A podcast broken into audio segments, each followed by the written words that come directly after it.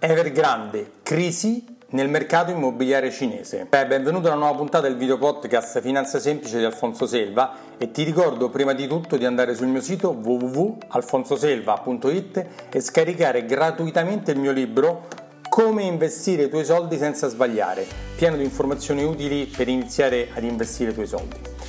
Ma torniamo a Evergrande. Evergrande, ma chi è? E perché da un paio di settimane se ne stanno occupando molti nel settore finanziario?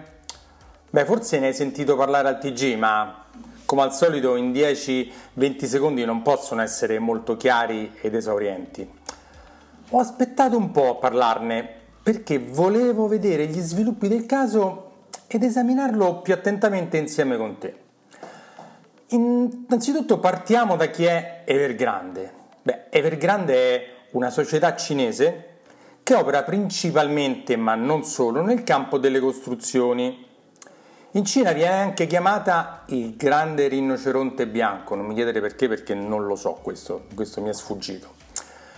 Negli anni ha diversificato il suo business nel campo delle vetture elettriche, nel cibo, nel tempo libero, assicurazioni, tv, film e anche una squadra di calcio, non si è fatta mancare proprio niente. Per finanziare la sua crescita vorticosa il gruppo ha emesso debiti tra obbligazioni e altre forme fino a 305 miliardi di dollari. Non male per una singola società, eh? Il problema è che il 23 settembre 2021 scadevano rimborsi di cedole per ben 84 miliardi di dollari e il gruppo ad oggi, 28 settembre 2021, non li ha pagati. Ha detto non ce l'ho i soldi. Certo, il bubone non è scoppiato all'improvviso, infatti da inizio anno 2021 il titolo Evergrande, dopo aver raggiunto un picco nella quotazione a gennaio, ha perso l'85% del suo valore, è quasi fallito totalmente. Ma come è successo? Beh, è successo perché nel 2020 il governo cinese ha deciso di porre un freno alla crescita dell'indebitamento mostre delle società, non solo di Evergrande, e ha iniziato a imporre dei criteri molto forti e precisi per stoppare e sgonfiare il debito degli imprenditori. Queste nuove misure, insieme con un rallentamento delle vendite immobiliari, ha portato ad una drastica diminuzione degli incassi della Evergrande e quindi alla mancanza di, di liquidità nelle sue casse per pagare gli interessi in scadenza sui suoi debiti. Pensa che ad oggi un suo bond rende il 560%. Chiaramente ti sconsiglio con tutto il cuore di pensare di comprarlo, eh? non, non lo fare assolutamente. Ma Alfonso, ma perché me ne parli? La Evergrande è cinese, che cosa me ne importa a me?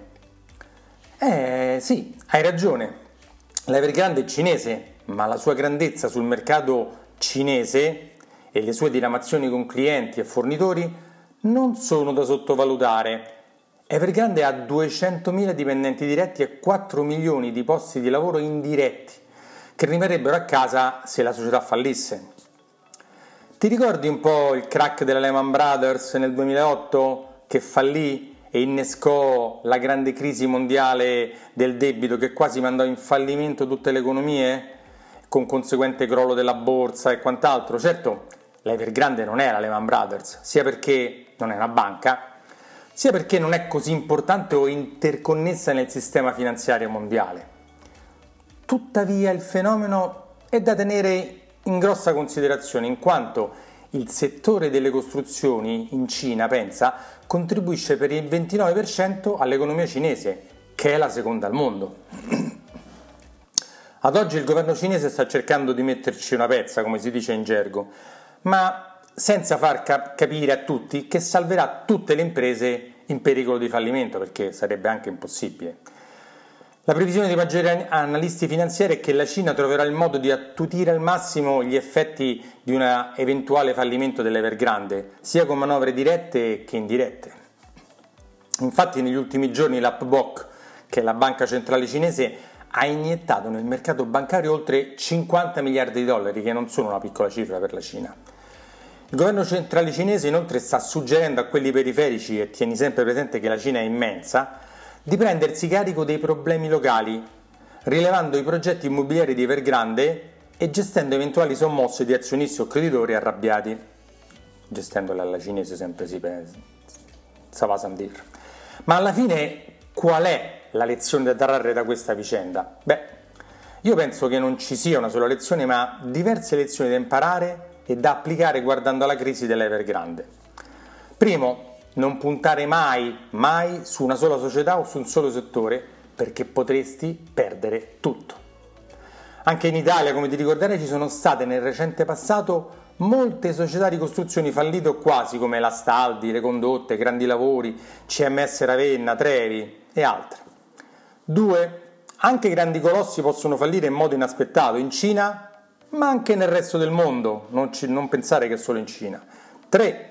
Il mercato finanziario è e sarà sempre soggetto ad alti e bassi, a crisi e boom, ma nel tempo il mercato finanziario è sempre, sempre cresciuto e chi ha saputo aspettare ha dato grandi soddisfazioni in termini di rendimento. 4.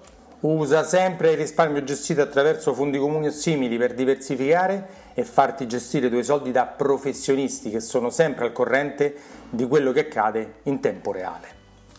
5. Ultimo ma non ultimo, per gestire i tuoi risparmi rivolgiti ad un professionista come il consulente finanziario che è l'unico, ricordati, è l'unico soggetto abilitato a darti consigli finanziari, non ti fidare degli altri. Per qualsiasi altra informazione vai sul mio sito www.alfonsoselva.it e fissa una consulenza gratuita con me. Ciao e ci vediamo alla prossima!